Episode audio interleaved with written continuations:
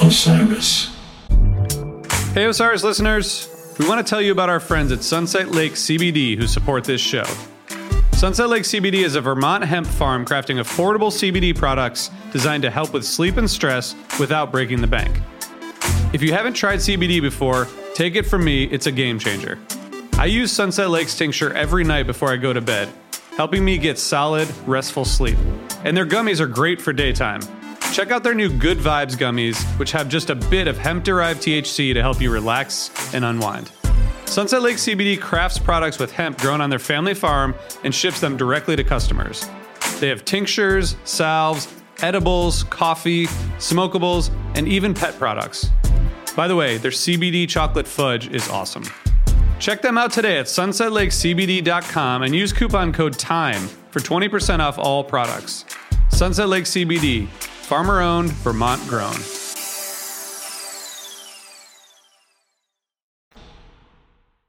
Hey, this is Oteil.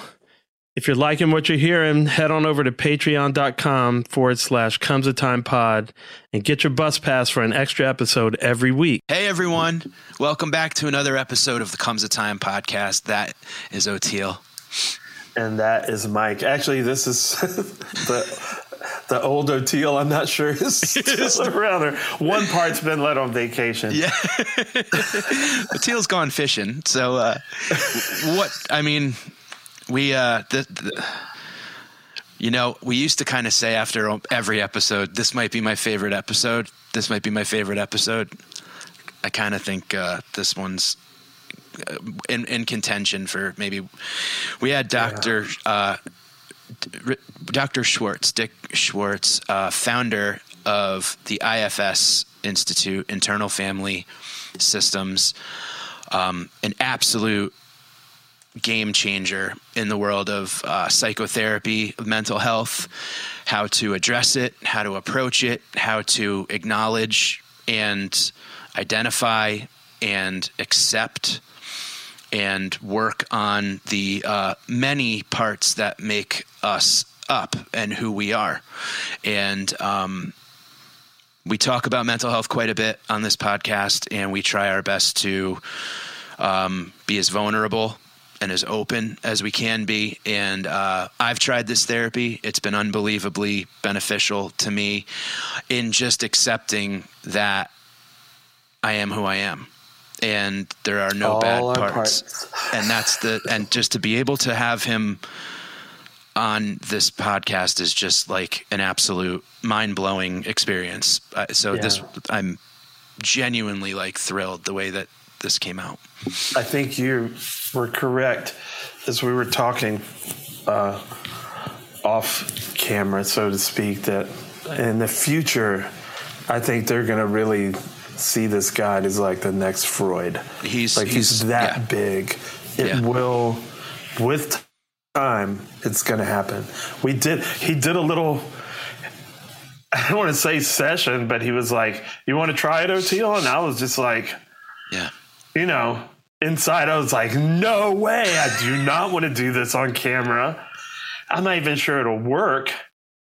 He, you know, he's so beautiful and just so calm. He's like, well, let's just try. Yeah. Yeah. And he just asked me a simple question.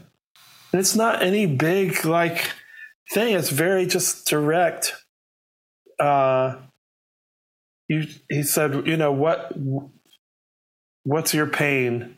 Well, what does it make you do? So you get to identify, zero in on this part, you know, Mhm. and um, really something really, really enlightening revelation. Like, why it just seems too easy to be true, Yeah. Yep. right? Great, great point. I mean, totally. And the word the word relief is like an, un, an understatement. Like when we were talk, like we talk about language during this, and we you met you brought up something I was. I mean, you took the words out of my mouth, and I'm so glad you did because the the way that we discuss this stuff, right? Like, you know, I mean, mental health and therapy and psychotherapy and all of this. There's insurance, there's Medicare, there's there's clar- like documentation of a, a diagnosis in order to get payment and blah blah blah. And then there's the mystic and the religious and the vast world in between and how it Which all you're not going to get covered by insurance. Oh God, no! But that idea of like just having a feeling of of just relief from yourself or relief from the work that our parts have to do or relief from Yeah. the pain there's a word there's a thing that that it's indescribable and it's tears and it's a feeling of empathy for yourself and a feeling of Yeah. compassion for yourself that I, I think unfortunately a large percentage of people will may never be open to feel and it's it's No, it's I- not even encouraged. It's discouraged. right. Stiff upper lip. yeah and that's crazy Stiff upper lip. That is crazy. yeah it is it But, absolutely you know, is But this guy is a scientist. Like, you know, he's been doing this for 40 years. He discovered this. It'll be 40 years next year. And over time, it's worked over and over and over again. So there's empiricism as well. yep Um, and uh, so it's not, you know, it's not like a new religion that he started or something. This is scientific, but it has to involve things that necessarily can't be quantified scientifically, but the results can. right right It's and it- really and- beautiful. and and what's what's amazing about this particular you know mode of psychotherapy is that as the therapist he's just the guide he's just Yeah. saying let me help you do the work and i think that if for for maybe folks who have been turned off by the wrong therapist or you hear a lot of people that maybe you know you tried it you didn't like it this per you know it's a it's therapy's like dating. You got to keep getting back on the horse. I mean, it might not be the best right off the bat. IFS is like I don't know. It's just it's a journey, and you know it's important because it doesn't Yeah. take very long to know that it's working. Yeah, I mean, I knew instant, you know, like just the basic concept of, you know, there's a part of you that drives you to what? Overeat, watch porn, uh, Be angry use heroin, drink too much, what, right, whatever. Yeah. Okay. So he says, let's get to know that part. Instead of trying to kill that part or make the part stop or beat it into submission or whatever like ask the part and then you find out this part has been trying to protect you since you were a kid. In fact the part still thinks you're a kid. Right. the part's still a kid. And it's just like wow. So when i was able to get in touch with that for immediately like feeling like this part is my enemy it's always making me do something that hurts me I felt gratitude. I was like, wow, thank you for like being on the job 24 7 trying to protect me. For decades. Even though I'm not 12 anymore. Hello, Pantheon Podcast listeners. Christian Swain here to tell you more about my experience with Raycon earbuds. Our family now has three pairs of Raycon earbuds around the house, and my wife just grabbed a pair of the Headphone Pros to replace some headphones from a company that was double the price. And yes, she loves them. Now, if you haven't pulled the trigger on a pair of Raycons, or even if you have, but you're in the market for another pair because they're just that good, well, now is the time to check them out because they just launched their upgraded model of the best selling everyday earbuds. With Raycon's upgraded everyday earbuds, now you also get active noise cancellation, ergonomic design, and multi point connectivity that lets you pair with two devices at once. New quick charge function, three customizable sound styles, plus awareness mode. Available in a variety of vibrant new colors to complement any and all skin tones. I even have a pair of earbuds in a cool green color. I have tried just about every earbud known to humankind, and these Raycons are fantastic. Seriously, if you've been wanting to check out Raycons, there truly is no better time. You're going to ask yourself why you didn't check them out sooner, and Raycon offers a 30-day happiness guarantee. So, what are you waiting for? Go to buyraycon.com slash Pantheon today to get 20% off your Raycon order, plus free shipping. That's right, you'll get 20% off and free shipping at buyraycon.com slash Pantheon. Buyraycon.com slash Pantheon. Hey folks, Stefan Chirazi and Renee Richardson here from the Metallica Report. And we are proud members of the Pantheon podcast family, where the best of music and podcasts unite. We've got something pretty cool for you. We're giving away an exclusive Metallica merch package worth over $250. That's a whole lot of scary guys, skulls, M72, and other sought after Metallica swag. And we've made it easy for you to win. Follow and share the Metallica Report, and you're in the game. Go to pantheonpodcast.com slash Metallica, enter your email, and hit that button to be entered to win. And just like that, you're eligible for our monthly exclusive Metallica merch package. And guess what, rockers? You can enter every month. So just do it. And while we love our global brothers and sisters, the lawyers won't let us ship outside the U.S. You're not 12 anymore. It just got off track, out of bounds, you know, because Yeah. we're taught to not uh, listen to it. Ask it. Ask it. Like it's worn out. think you're worn out. It's worn out. Like trying to protect you. And it's just what a radically different approach. And you know what? I think the tears and the relief, Oteil, come when that, that part goes, You care how I feel? Yeah. You go, actually Thank care. you, part. You actually care how I feel? You, you care that I've been on my feet for 36 years? Like, you care that I've been scared to blink because if I do, you'll die? For the I past 36 sleep. I can't Yeah, sleep. sleeping with one eye open. and and you go how how would you how would you like to be how what would you like to do in here i mean that's when you're that relief thing that whew, that washes over Yeah. you that that's the stuff that we all need to that's what we've talked about meeting love or accessing that Yes. light or whatever it may be. Like those moments man this is Yeah, the now that podcast for- part- if that's what you're yeah. That part is able to do what its original what it was originally created for which is a positive job. Love. Yeah. Instead of now, fear. yeah now and we have a bunch of parts so now we got a whole team it's a love party. read yeah to like let's do this. it's it's great. You guys just gotta watch this one. You Yeah. just gotta watch this one. It's uh yeah dr schwartz um we can't thank you enough for for spending time with us and uh it's ifs institute.com oteil? Yes ifs-institute.com excellent. Well please Internal check it out folks and uh this world is hard and this world is shit so please please please take care of yourselves and and be kind to each other. And uh, thank you for listening. Um, we hope that this is uh, as helpful to you guys as it as it was for us.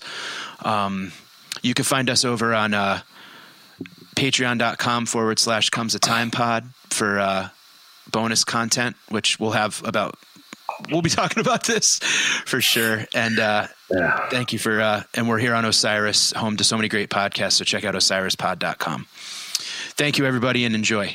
Bye-bye.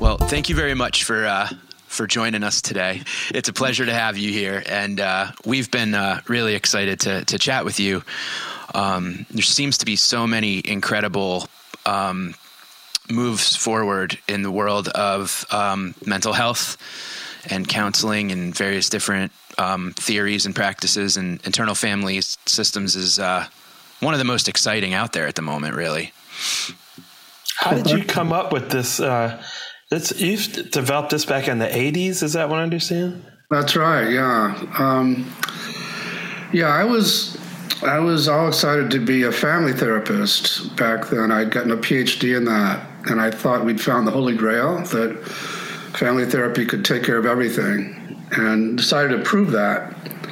And uh, so did an outcome study. Made the mistake of trying to prove it. Did an outcome study with bulimia. I had about gather about 30 bulimic kids and their families and reorganized the families just the way the book said to. And my clients didn't realize they'd been cured because they kept binging and purging. And so out of, out of frustration, I started asking why. And they started talking this crazy, to me at the time, crazy language of parts.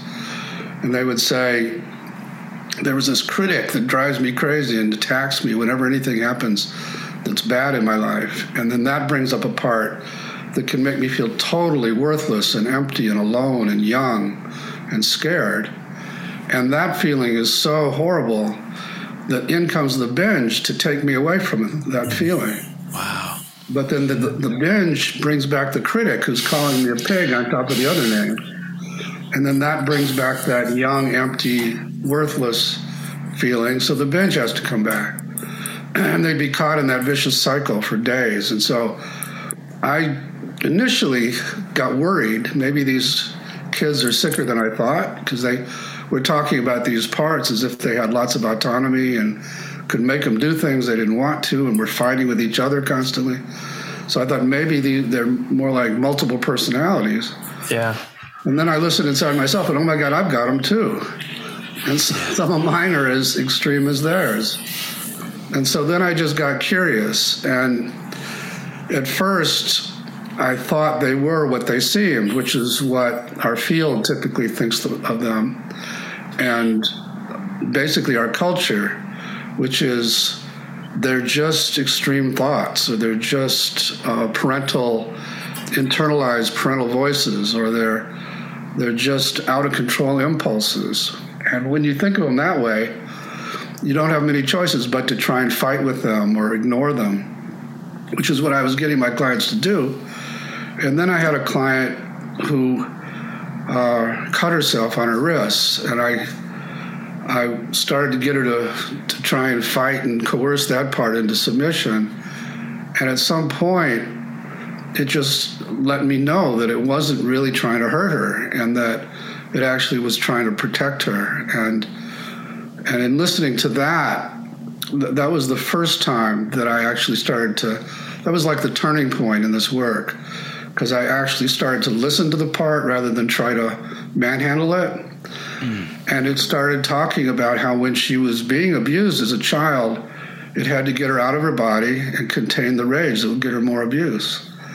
And I shifted from not just being curious, but hearing that story, I had a kind of uh, appreciation for the, the heroic role it played in her life. It actually literally saved her life. Yeah. And so I started trying to actually listen to parts of other clients that were quite extreme and, and you know suicidal or making them binge or whatever they were doing and they all had a similar kind of secret history of how when the client was young they had to jump in to, to protect.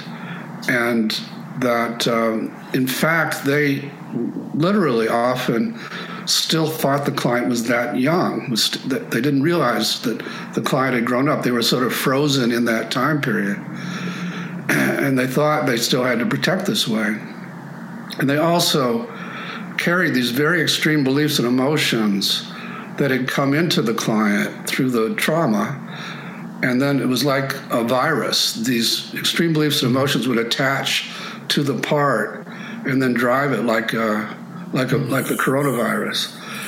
And as I got all that, I started to think, you know, maybe these parts aren't what they seem. Maybe they're just good, valuable inner citizens that got forced out of their naturally valuable states into roles that uh, can be destructive, but initially were protective. And so 40 years later now, uh, that's all been proven quite true. And it's very radical, uh, different kind of paradigm for understanding human beings.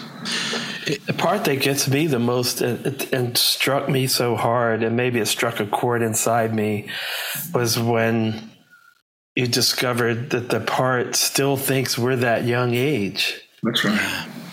And that's, uh, you know, it was a hell of a revelation. Uh, how did you discover that? Again, it was mainly just by being curious and, and not trying to manipulate. And, uh, as some of these parts were talking about why they did it, they would talk about how dangerous the environment was and how they were constantly worried about being hit by their father, for example. And I would say, Well, how old do you think she is? And they'd say, Five. And I'd say, No, she's older than five.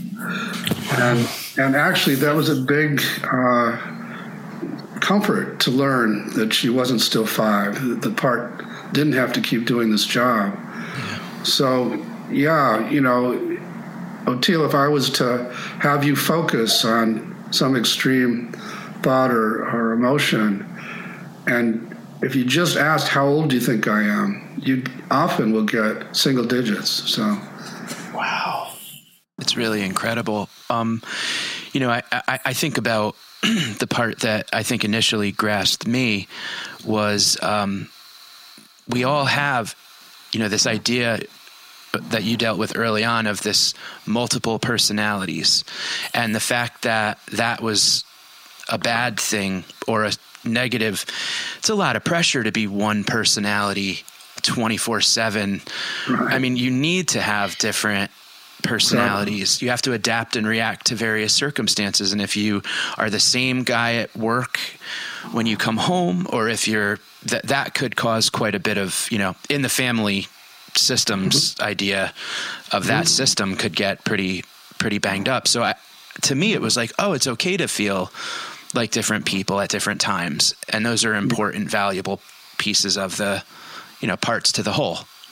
Yeah, um, the idea of having these inner voices or parts was pathologized by the whole multiple personality disorder movement, and. Uh, you know, while they accurately described those patients, they also said they're sick because they have one personality that got shattered by trauma into these shards of the vase. Mm. And so the goal is to kind of put Humpty Dumpty back together again. You know, the goal is to put them back into one mind. And so that conception uh, is what I've been fighting against these 40 years, is the belief that having parts is, is a sign of pathology. Because my belief is we're born with them, and like you said, Mike, it's great to have them because you have to adapt and you have to be different people.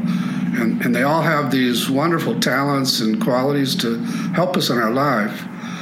But they get forced out of these valuable roles into these extreme roles by what happened to us. Yeah. And and the goal of IFS is to help them unburden these extreme beliefs and emotions, get them out of where they're stuck in the past, and they will almost like a curse has been lifted. They'll immediately change into their naturally valuable states, and and then have them get to know each other and get along with each other, and. Uh, so that's it's, it's been a kind of miraculous journey, and you know, it was 40 years, it was probably 35 years of, of, uh, of lonely loneliness. Uh, it's only recently that it's kind of caught fire, but it's uh, you know, it's one of those things when the gods want to punish you, they answer your prayers. So I'm totally bombarded these days. Yeah. well, you know, we, we had another guest on, um, Jeffrey Mishlove. I remember watching a podcast of his, and he used the term polyphrenic. Mm-hmm. And I thought, oh, mm-hmm. there's a good side to this. Because, yeah. like you said, they just pathologize everything. And so, like to have these other personalities is just bad, bad, bad. Right. And of course, it's like, well, you shouldn't be the guy at home. You shouldn't be the guy at work that you are at home, and vice versa. It could not be good. Yeah. And uh, so it's it's great. What a huge relief to know that these parts can actually be uh, put back into balance. I guess. Mm-hmm. That's right. That they were originally good Exactly. Like right. eating is obviously good, but if you if it's out of balance, it could kill you. So how you know? Uh, I guess for me, the question in there that I want to ask is that uh, how do I talk to the part or get the the part to talk to me so that I'm listening? Is this like does it involve like a form of hypnosis or uh, what's not, the process for doing that? Not really, and if you wanted to try it, we could do it for a few minutes. Okay, I'll go on the spot. sure, why not? Okay, Oteil. So, is there a part of you you'd like to get to know better, or a part that gets in the way? That's definitely a part that gets in the way. Uh, I feel like I know it too well. But obviously, I don't, or it wouldn't be getting in my way. Yeah, well, you know it in a certain way, but we could try and get to know it in a different way. Okay. Yeah, let's go for it. Okay. Do you want to say what it is, or would you rather keep that confidential and we just work with it? Um, well, I guess identifying it is key. Um, I'm more aware of what it makes me do than what it is. Let's go. We'll go with that. What does it make you do? Uh, it makes me isolate. Okay. You know, uh, yeah, it makes me retreat Got it. from people. Like being on the road is a great. I'm on the road right now, which is why I have this backdrop because it's a hotel room back here. But um, being on the road really is it, it makes it hard because of the the loneliness part. Um, and where I could reach out to people, I would just retreat. You Got know? it. Got it. Okay. You want to give this a try then? Okay. All right. So focus on that impulse to retreat and find it in your body or around your body. Hmm.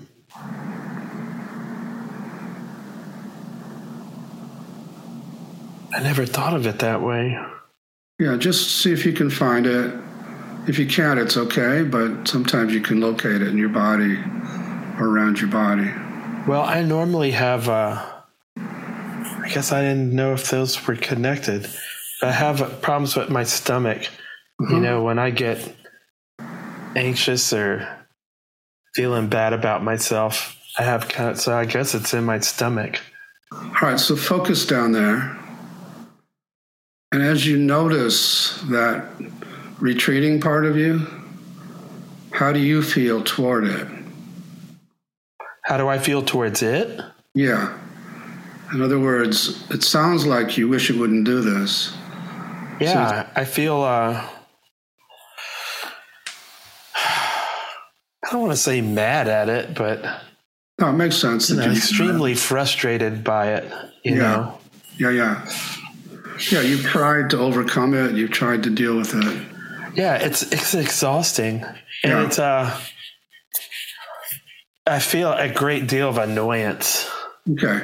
almost uh, you know on the scale from severely annoyed to mad. I'm not mad, but you know, Severely annoyed. Okay. frustrated.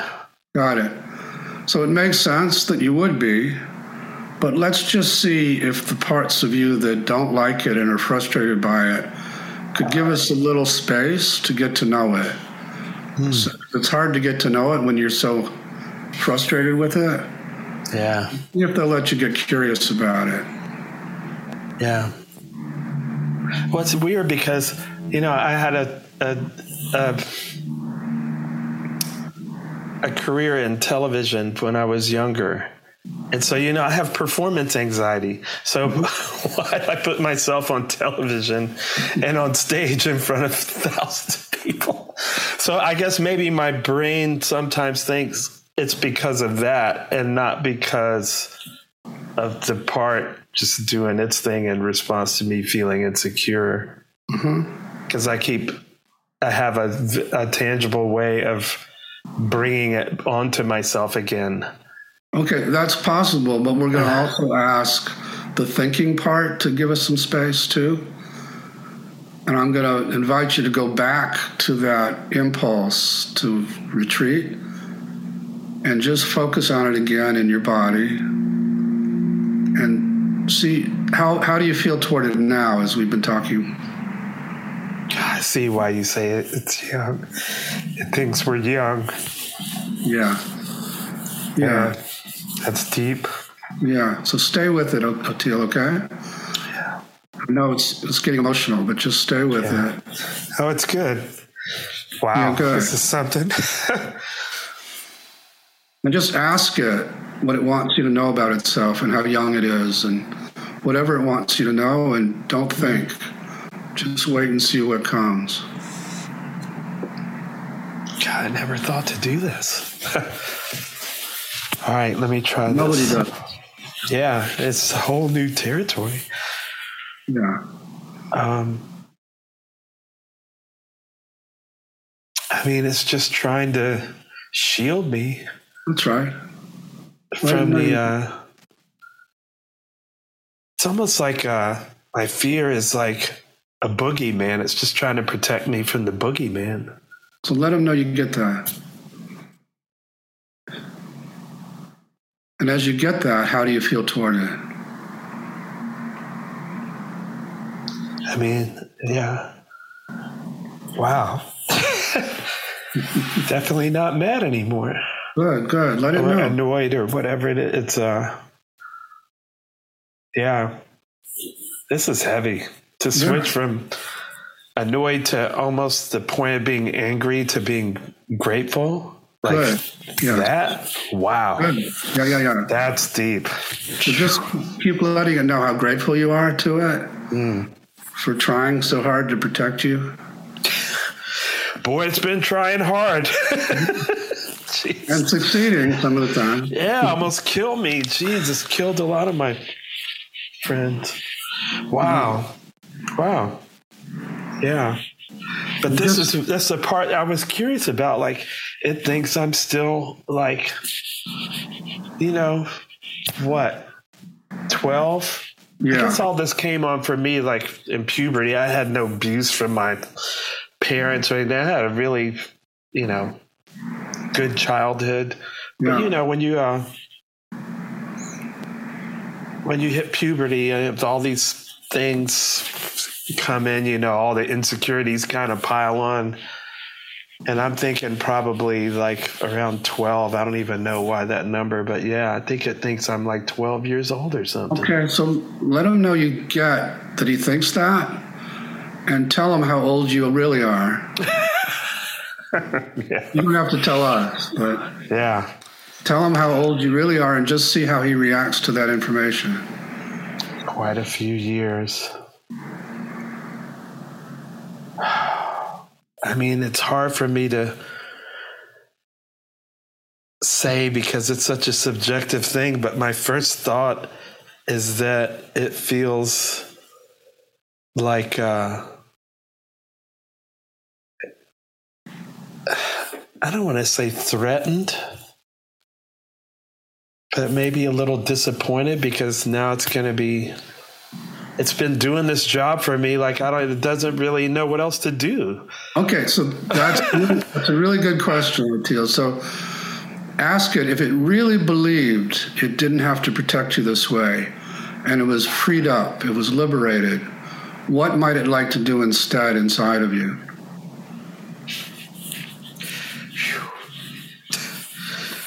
This is heavy, man. Okay.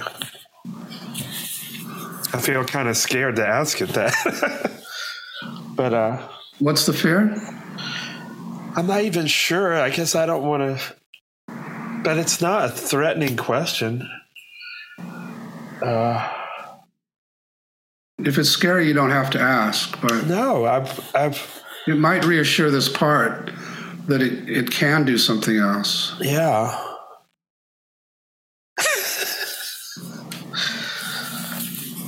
I mean, I don't, you know, this is subjective, but I just hear in my head, it just says, hey, I just want to hang out. I don't even want to have to do this. Yeah. yeah. It's tired, right? It's tired. I think it wants to go on my scuba diving trips with me. It's tired, just like Be your friend. out. Yeah. Yeah. How does that sound? I mean, this is wild, man. Jeez. it's funny because uh, I got to, I don't want to interrupt the process, but I watched the, I, a few videos. I mean, I've, I got turned on to you a while back, months ago. And then your name came up again. And so I was watching some videos again recently. And I, and I thought, wow, I don't, yeah, after getting reacquainted with your process, I was like, I don't know if I could do that. If like would like work for me, but boy, does it work! Like, wow, It does. wow, Well, man. I so appreciate you giving it a shot because I think it would really uh, helps our purpose, which is to have people get a sense of how this does work and Well, how quickly. the, the fear there to do it, like you know, first I didn't think to do it. It didn't occur to me to look at it that way. Right. And then the other part is when you ask me to do it, then I'm afraid to do it. Yeah. So I see why people wouldn't like naturally kind of get there. Like it has to be pulled Yeah. out of you or you have to be led there in a certain way. But when you are like, wow, that's deep, man. It, that, Yeah. When I when I first uh, I've I've practiced I, IFS with a IFS certified therapist, and um, you're exactly right, Oteil. It was like I wanted so bad to do it, and then once it was time to do it, I was terrified to do it, Yeah. and then it was as it's happening, I'm like, oh my god, it's ha- like it, it's happening. Like this is what I've been. You build up and build up and build up, and it's. I mean, you, you couldn't have said it better. That uh, these parts are exhausted, Yeah. just absolutely exhausted, and that's the best way to describe. Yeah. My, I'm, I can't speak for anyone else, but that's what my anxiety and that's what my panic and that's what my depression feels like is just total exhaustion. And when you look at it from this perspective of all of these parts, like had to emergently clock in to save us, Right. and they no one ever said, "Hey, you could punch out." Yeah, they're like firemen. Right. Yeah. They never get a break. For decades, maybe, for some people, maybe ever. Yeah. They punch in when they're six, saying, and then like, when they're 93, they punch it. Yeah, yeah. so, I that's mean, for you to exactly say that like that part wants to go scuba diving with you is uh, that's beautiful to me. That's just wants to be your friend. And wants a vacation, yeah, or to a vacation from having to do that job. That's right. Yeah. So now then the question is like, okay, so what would its good job?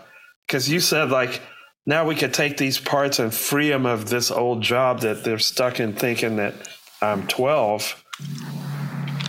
Now, what would its original or good purpose? Like, what does it get to do now?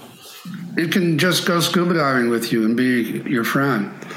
You know, uh, at some point it might kind of remember what it's designed to do and might start to do that. But for now, it can just hang out. That's great. Yeah, it needs to clock out Yeah. after. I'm 57 now. It's a lot of years without a vacation. That's right. And, wow. you know, they're young to begin with. They, these parts are not adults. They're, But that's what I wanted to ask you. What age is the part? Is it still did, or is it? so, That's a so great question. Go back in and ask it. Just ask it how old it is. It'll tell you. Yeah, of course it's 12. Of course, or whatever that age range, because it's still stuck there. That's right. Of Yeah. course it is. Well, it's been doing this labor intensive job for what, 40, 45 years. And uh, it's a little kid. And it's really tired.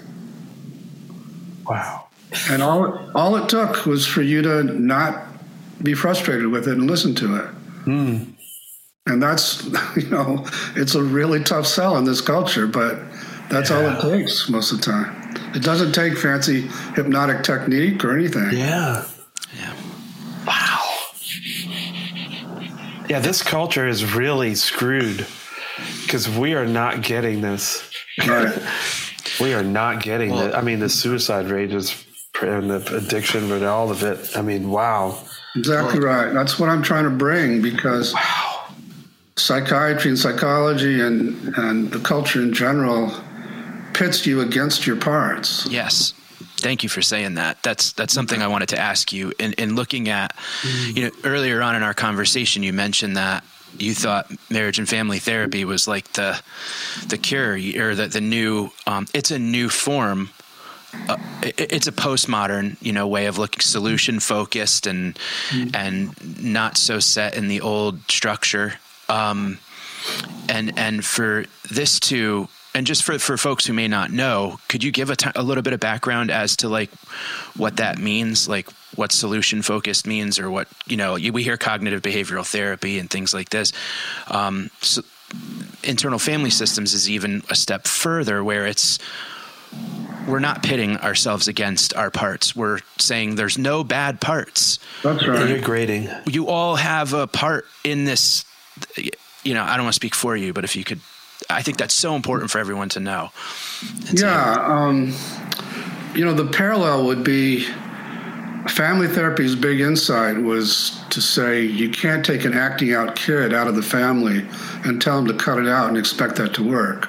You have to understand the forces in the family that are forcing that kid into that role and change all that and help him be released from having to protect himself that way or to protect other family members. And it's a direct parallel to this inner system. So these parts, you can't take them and just say, stop doing it. Because yeah. you don't know what they're protecting, you don't know where they're stuck in the past, and you don't know all the other things that are allied to keep them in that role. And so that's what I did. I just took that idea from family therapy and brought it to this internal system, and it just uh, fits really well. And uh, yeah, family therapy was a big pendulum swing away from the pathologizing of more traditional psychoanalysis or uh, or the medical model, which is really dominating psychiatry.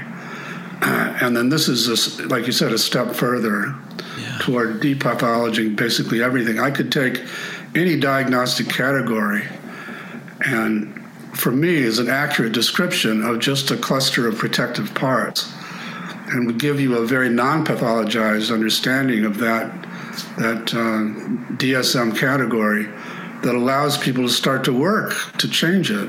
So, yeah, it's been a long haul. And then the other thing we haven't talked about yet is as I was doing this work of having people do a piece of work like you did just now, Teal, where I I was trying to get people to listen to these parts rather than fight with them. Mm-hmm. At times, they would start out doing that, but then suddenly they'd be furious with the part.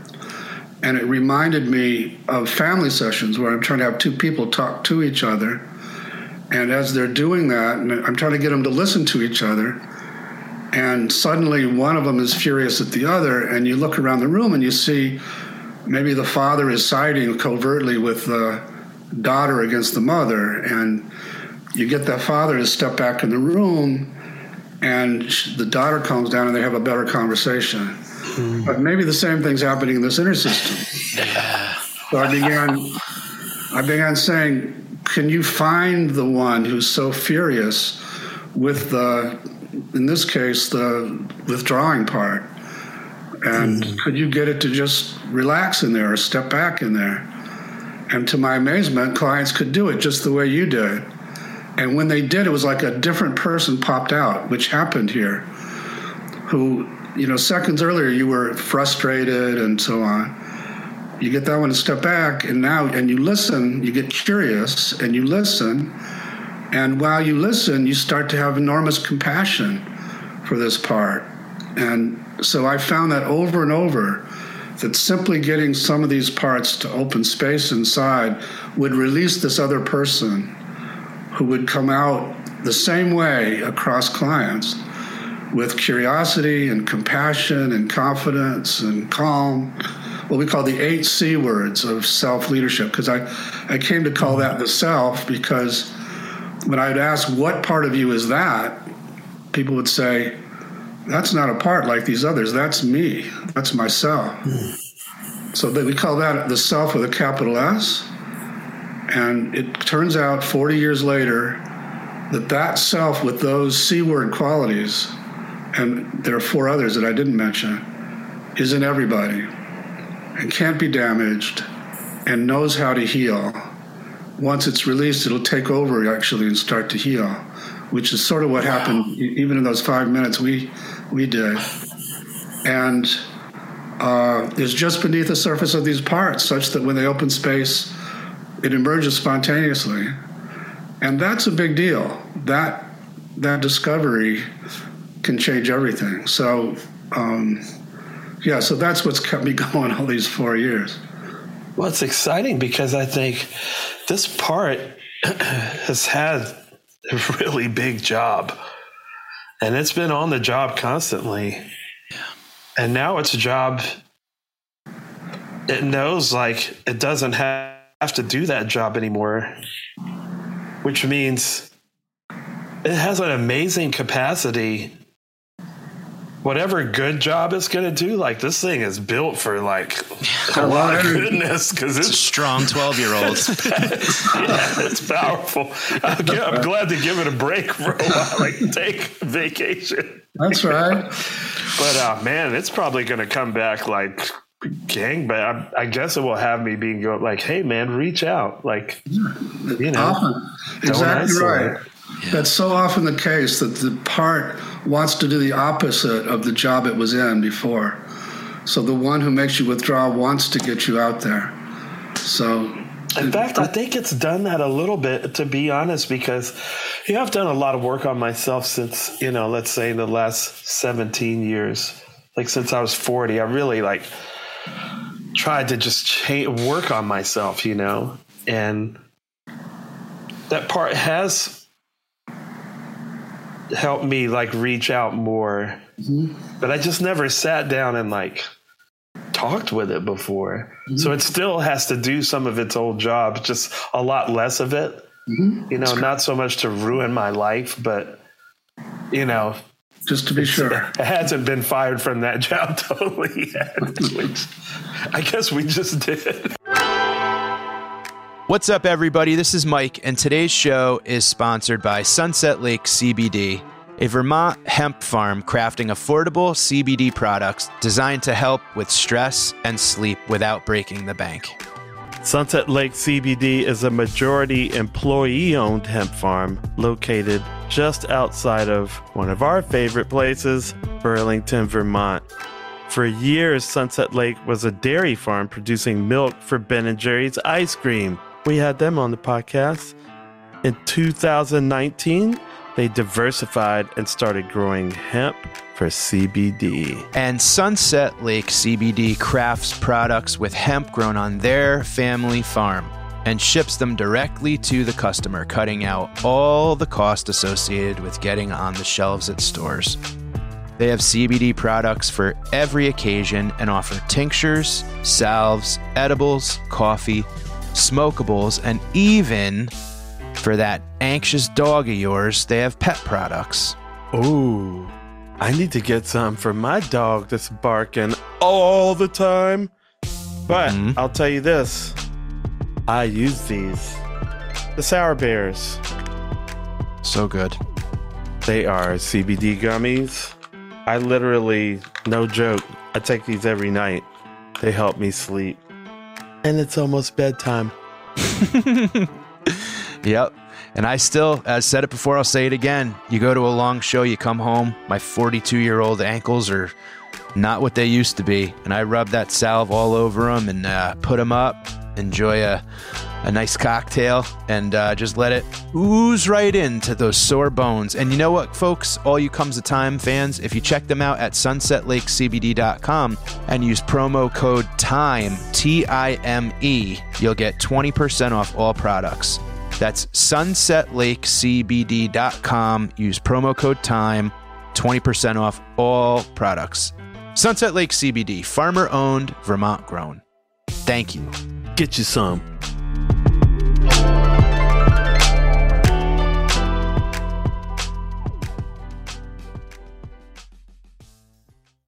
And, well, and Dick, correct me if I'm wrong, but with IFS, that accessing and, and communicating with that one part, there are multiple other parts that are sitting back and watching and observing hmm. what Oteil just experienced. And those parts have been obviously affected by that progress as well, correct?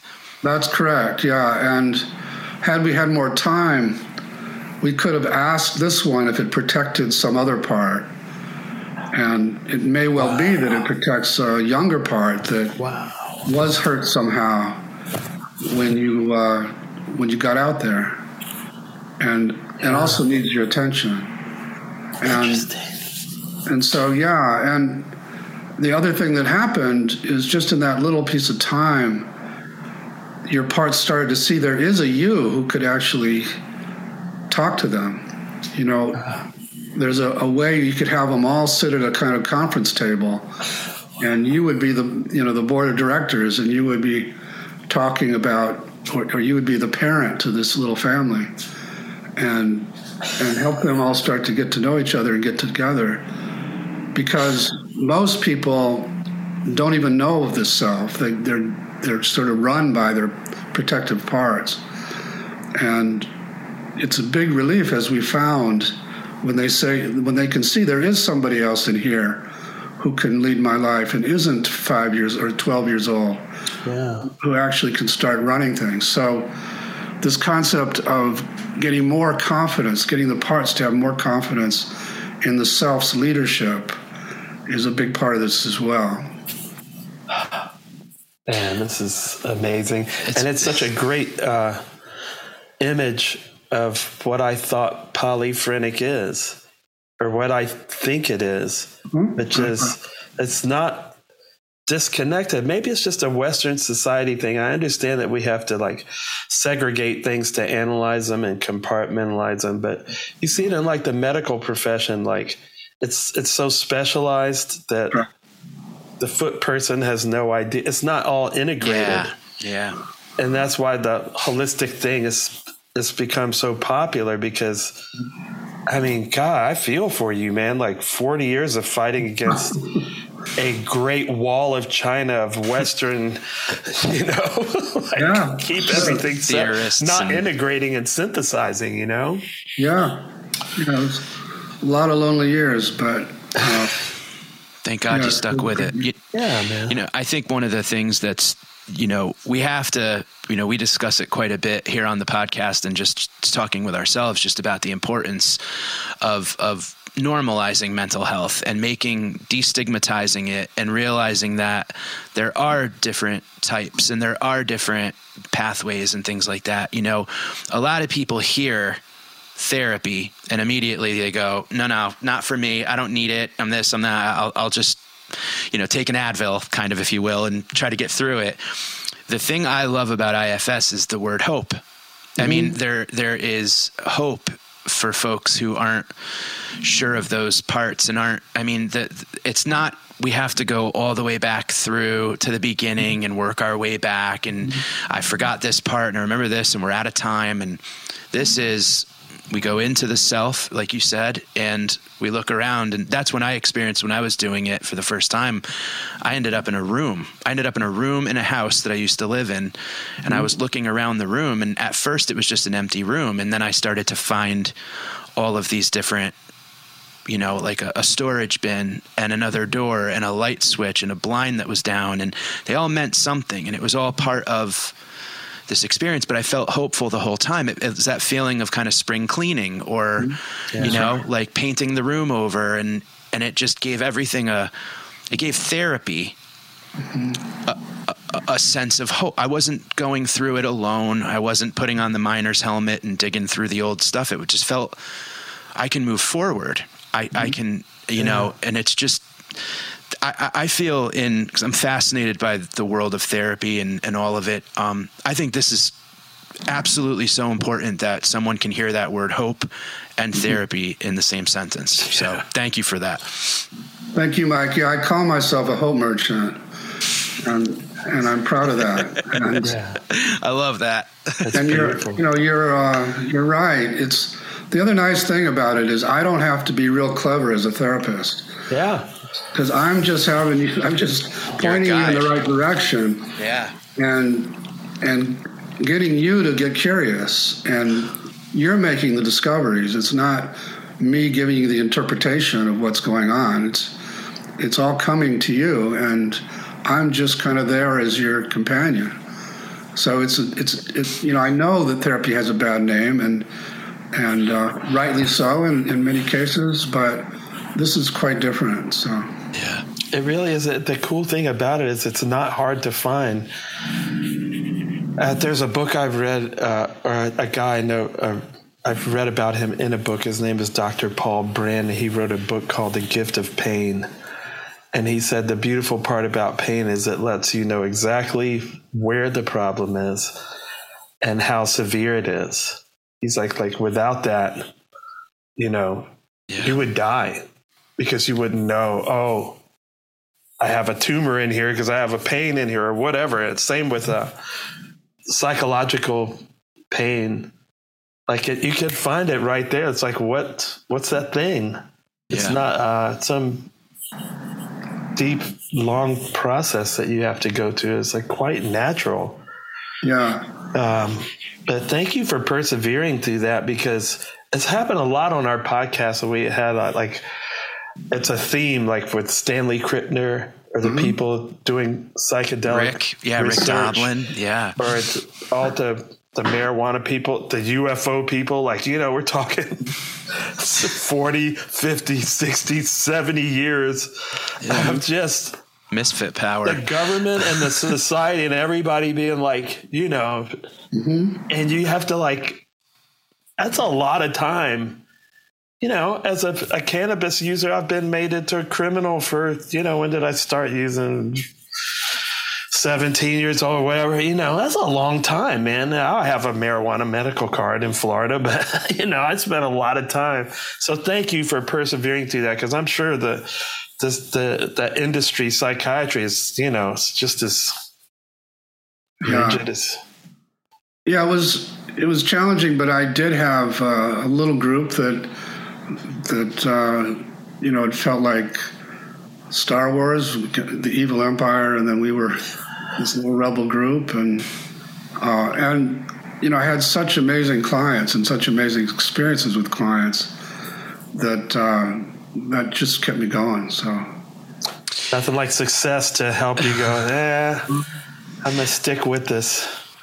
yeah, What's that process like with coming up with a, I mean, literally developing a new th- theory or a new th- thought? Like that must have been a ton of pressure at that moment. Like, how do you take that revelation, that light bulb goes off, and then practically put it into words? Or, I mean, that must have been a really tough process for you. it was that was tough, but you know, pretty early on, maybe uh, it's well, the whole thing will be 40 years old next year, so Wow. maybe 85 or so.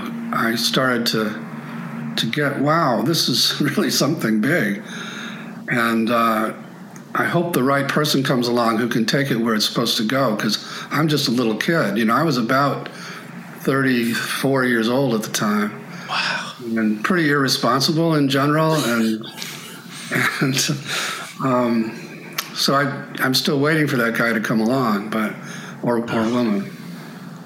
So it, I'm assuming you did this for yourself too, right? Totally, yeah. I mean that's that's the other thing that kept me going is I could really see how uh, how much it helped me, and and as I went along, it just became clearer and clearer that I had a lot of healing to do in order to bring this. You know, once once I settled on the fact that I'm the one I've been waiting for, I'm the one that's to bring this. Wow. And I said, That's it.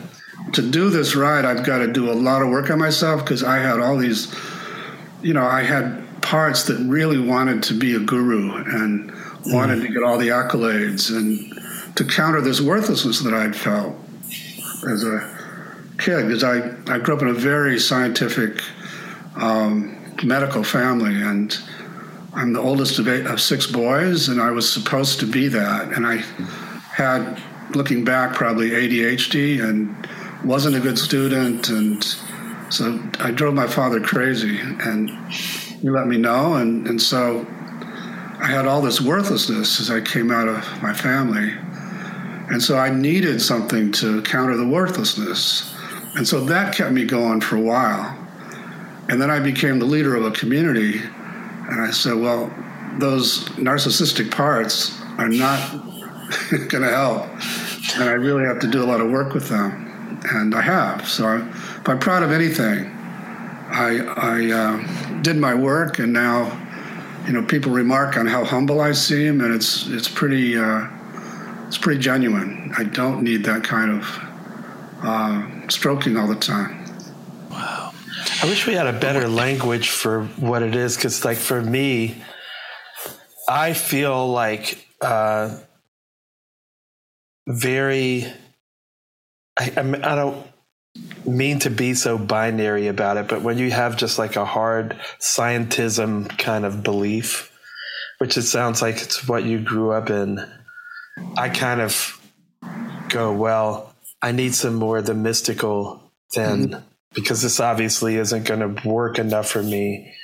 But that's why I said I wish I had uh, maybe some different language. I wonder if you see it that way. Is it not necessarily a mystical thing? Like, what do you call it? It's because it's not just a hard scientism, you know. Yeah, that's a good question. So, as I moved along, I mean, I think part of the reason I was chosen to bring this is because I do have that hard science background yes. in terms of being an empiricist, and I'm not going to go beyond the data. I'm not going to be too woo woo in that way. But as I, for example, with self, as I saw how it couldn't be damaged, and even in people that had horrible, horrible childhoods, you get their parts to open space, it's the same damn self popped out. And as I started getting that, I couldn't reconcile that with attachment theory, for example, that says to have any of those qualities, you had to have had a certain kind of good parenting during a hmm. critical period in your childhood. And I was working with people who had been tortured on a daily basis. Hmm. So at some point, I had to say, you know, standard psychology doesn't account for this finding. And I started looking around, and it turns out that virtually every spiritual tradition has a word for what I'm calling self. Yeah. As, even though very few psychologies do. And they describe it in basically the same way. Yeah. I found a way to access it a lot quicker. You don't have to meditate 20 years to get to it, but it's really the same. And so it, it became more mystical, if you want to call it, more spiritual. And, and the, the book I just wrote this last year, No Bad Parts, I finally came out of the closet about a lot of that, and mm. Uh, and it felt good. It feels good to uh, acknowledge that you know we're we're playing with what ancient traditions have found uh, all over the world, and uh, so yeah, it has become very very spiritual. Yeah, I was and in the process, I went from being pretty much an atheist, scientific atheist, to now I, I I'm a big believer in a lot of things that I never thought I would. I think it's kind of like a cargo cult. This is my new thing. I actually was brought to this because of UFOs and stuff. But you know the the the cargo cult in Papua New Guinea that there was planes coming over and they hadn't seen planes before and they dropped supplies mm-hmm. for them. And so they worshipped, ah. for lack of a better word, and they made replicas of these planes out of okay. sticks. And wow. so, like anybody from our culture would take one look at it and go, that's a plane. Mm-hmm. Right. So now they didn't understand aerodynamics any more than I do. I don't know how it's that heavy and gets up, but I ride it. But you know, we could clearly there's it doesn't take but a millisecond to go that's a plane. Mm-hmm. So I think all the religions are kind of like that where there's something there that they're mm-hmm. right about. Mm-hmm. maybe they couldn't totally grasp it all, which is part of theology is that how could you possibly grasp that? Mm-hmm. But I think they're all right in some way because they've they've left this evidence.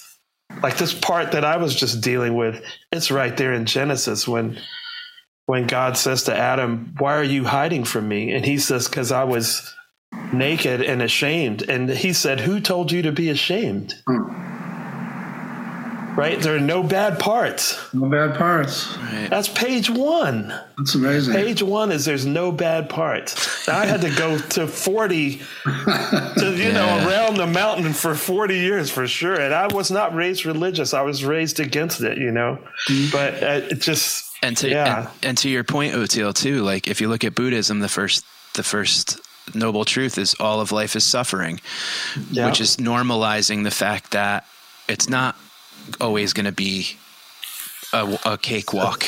We're gonna, yeah, like you said, carry your cross. Yeah, so it, it is that. Is gonna... Right, and the thing that the thing that I think too with this, you know, between a mystic experience or a, a hopeful approach to therapy, also in researching and you know anticipating chatting with you is the um, collaboration with psychedelic medicines. It seems mm-hmm. to me that there's, uh, from what I've you know seen and experienced, and you you access that self uh, mm-hmm. uh, faster, and you're yep. able to kind of clear some of the protectors out of the way, and you're able to integrate what you're learning in an imprint to kind of rewire that default mode. Yeah, for the totally left-brained person, yeah. you know, that can be like, Bloop. yeah, and that's exactly right. I I uh, been trying to bring IFS to the psychedelic world and help it become the map to that territory. And uh, a couple, just about a week ago, I spent a week with a guy named Phil Wolfson, who is sort of the ketamine maven, mm-hmm. and we did uh, six-day training with therapists learning how to do the combination of ketamine and IFS.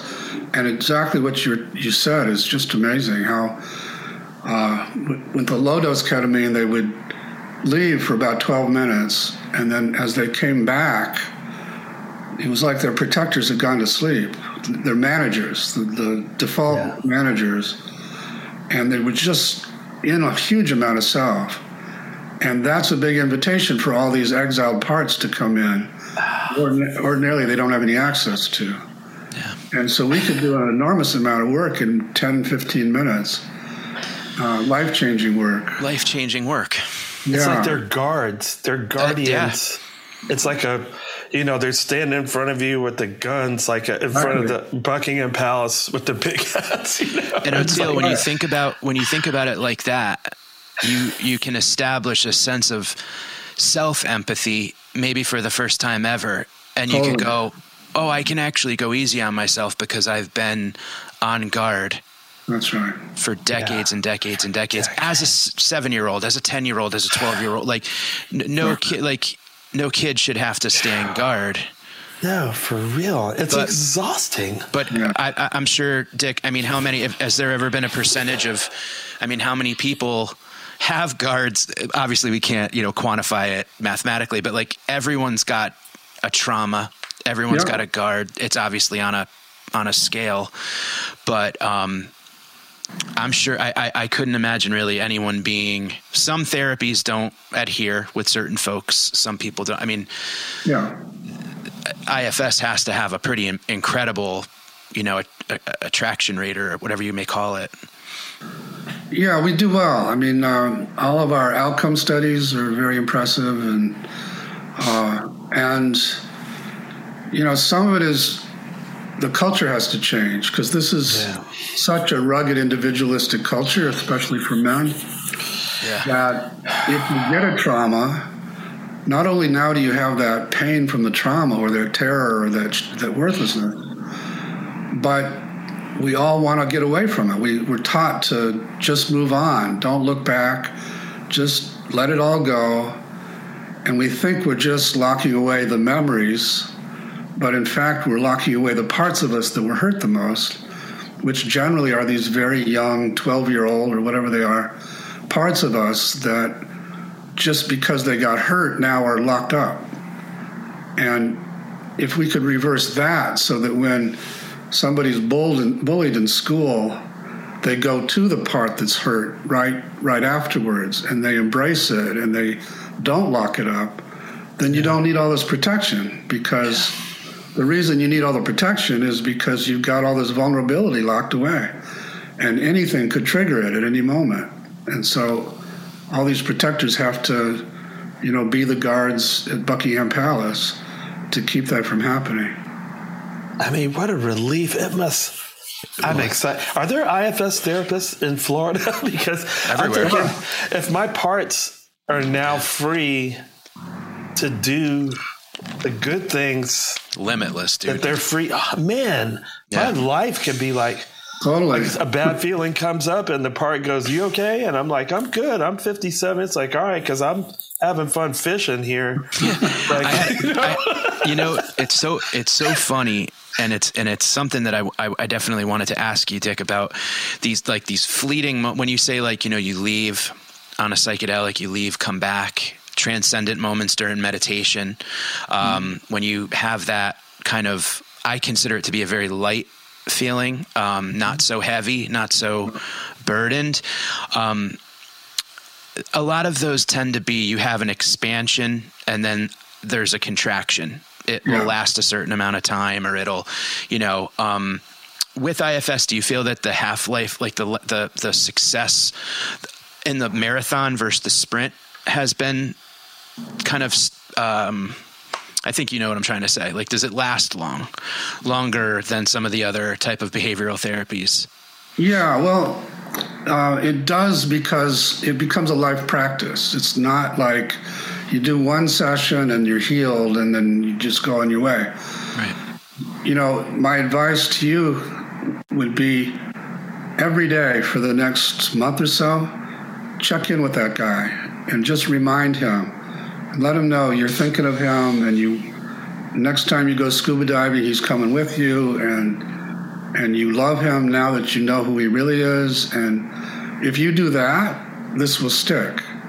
Yeah. if you don't do that he's going to feel abandoned and he's going to go back. So but people can do it on their own. So that's one of the ways it's different from a lot of therapies. I mean, it's almost 180 degrees because it's like you're you're in your mind. Even if they aren't telling you this specifically, it feels like you're saying we have to banish this part. Stop. Almost right. like don't exist. Yeah. And it's like this is like 180 degrees from that. It's like, No hey bad man, yeah. sorry you've been stuck doing this all these decades. Thank you. And I love you. And man, take a vacation. Like, let's go scuba diving. That's so radical. Just wow. Yeah. Wow. it's very Wow. cool listening to you guys get this so i, I really appreciate it It's just, I, I, we've been absolutely we've been dying to have you on. I mean, it, it's it's been you know um, I've watched so many videos that I think you're doing really really groundbreaking work that's going to change the face of psychotherapy forever. This is how you change the Forever. culture. This is how The you do it. culture it. is so Yeah, stuck for now. I mean, obviously, we're coming out of it. I think we're even being pushed out of it because the reality is, you look at the the psychic uh, trauma that our whole society is under now, with the shootings and just like we've that's bad. it's really So bad I think we can finally go. All right, this isn't working. Like whatever we think is like so we're so arrogant about and we're so advanced about this shit is not working. That's So, exactly I right. mean, but it's changing the culture seems so daunting. But this is the way to do it. As some as individuals get freed, like how can you not want to try it? Like yeah. yeah Dick, do you feel that there's that cultural shift kind of coming in the in the you know from where you stand as a in uh, in your field um, that therapy and acknowledging your mental health is just as important as say getting your cholesterol checked or getting your heart checked or getting your colonoscopy and things like that. Do you feel like it's starting to be more normalized and more accepted in the mainstream? um Yeah, but unfortunately, it's still a pathologized kind of mental health. So that getting checked is like give you a diagnosis and some medication, Yeah. Yeah. rather than let's go find the parts that are giving you these symptoms, and and start to listen to them. So um, I'm I'm hoping it can be both. Where and and I think if people got that it, it isn't therapy as usual, but there's a, a way to actually listen inside, and you're doing most of it yourself, Yeah. that I think it, it would be uh, destigmatizing as well. That, that uh, so anyway, that's that's the grand vision, and it's not going to happen in my lifetime, but I feel like uh, this is one thread that actually, with some others, could really change things. I think you got a great ball rolling, snowball rolling Be down. happy to turn it into an avalanche. Is Yeah, I mean, it really makes me think of like how I'm gonna. This is gonna really help me with raising my children. That's true, yeah.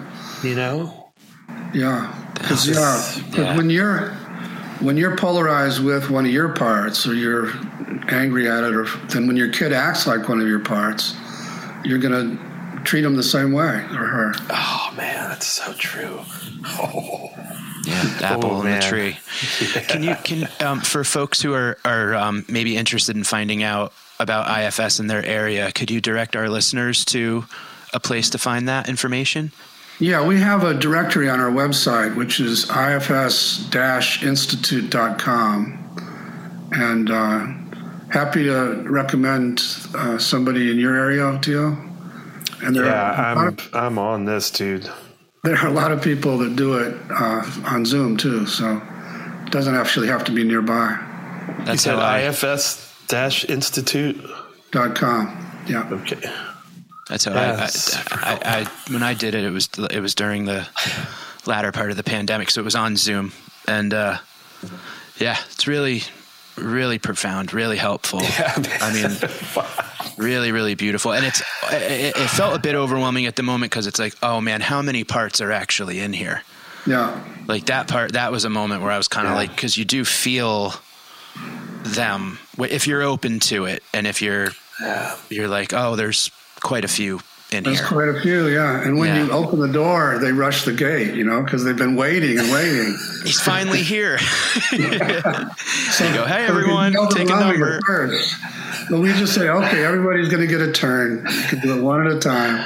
Take your time. Yeah. But what a great team you have afterwards. It's like That's this right. is the strongest team ever because they've never been off the job. Like after whatever break you're going to give them, Yeah. man, wow, Yeah. what a it's I genuinely can't thank you enough for what you're doing because, you know, you mm-hmm. mentioned it just in passing in that last, you know, statement you made, but you're, we're doing the work. The patient is doing the work. The, the fear that so many men have about therapy is they don't want to be talked at.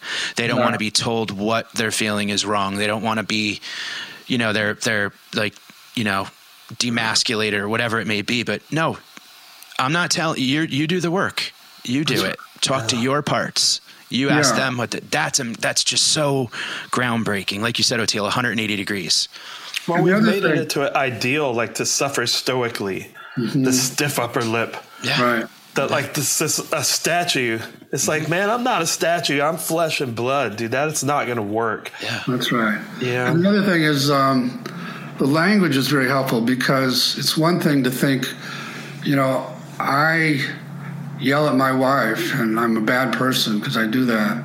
It's another thing to think there's a, a protective part of me that takes over and makes me yell at my wife, and it's protecting this little boy in there that so was so hurt by my mother and it's just to protect her and it's my responsibility to keep it from doing that.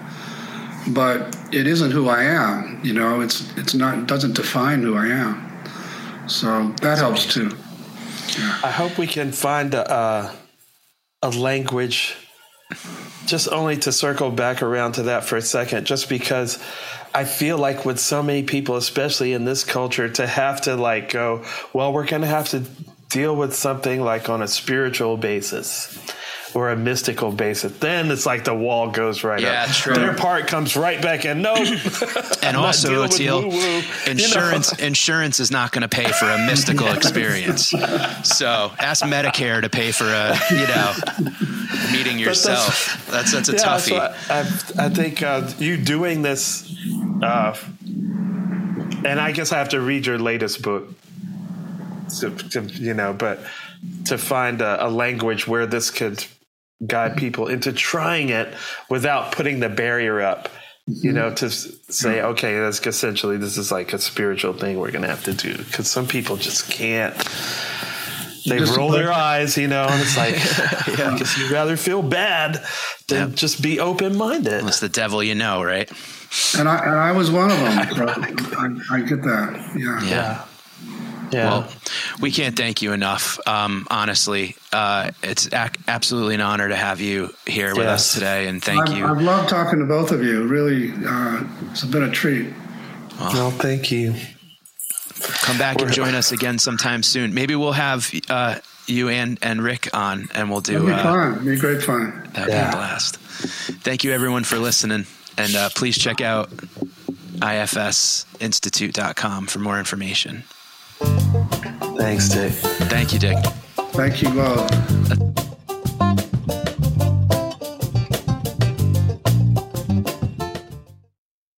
Osiris. It's NFL draft season, and that means it's time to start thinking about fantasy football. FantasyPoints.com features industry leading experts and prognosticators using proprietary hand charted data to help you score more fantasy points. FantasyPoints.com is the place to go for whatever kind of fantasy football you play. Whether you play fantasy football, daily fantasy sports, or do a little bit of everything, Fantasy Points has the meticulously researched content to guide you to victory. And why wait for the fall? Fantasy Points also covers the new spring football league, the UFL. Join the guru, John Hansen, Scott Barrett, Joe Dolan, and other massive names in the fantasy football universe with an exclusive offer. Use code Pantheon for 15% off any fantasy points package, including the all in package, with access to every article, tool, and data nugget that Fantasy Points has to offer. That's fantasypoints.com and code Pantheon for 15% off at Fantasy Points. Fantasypoints.com, code Pantheon. Score more fantasy points.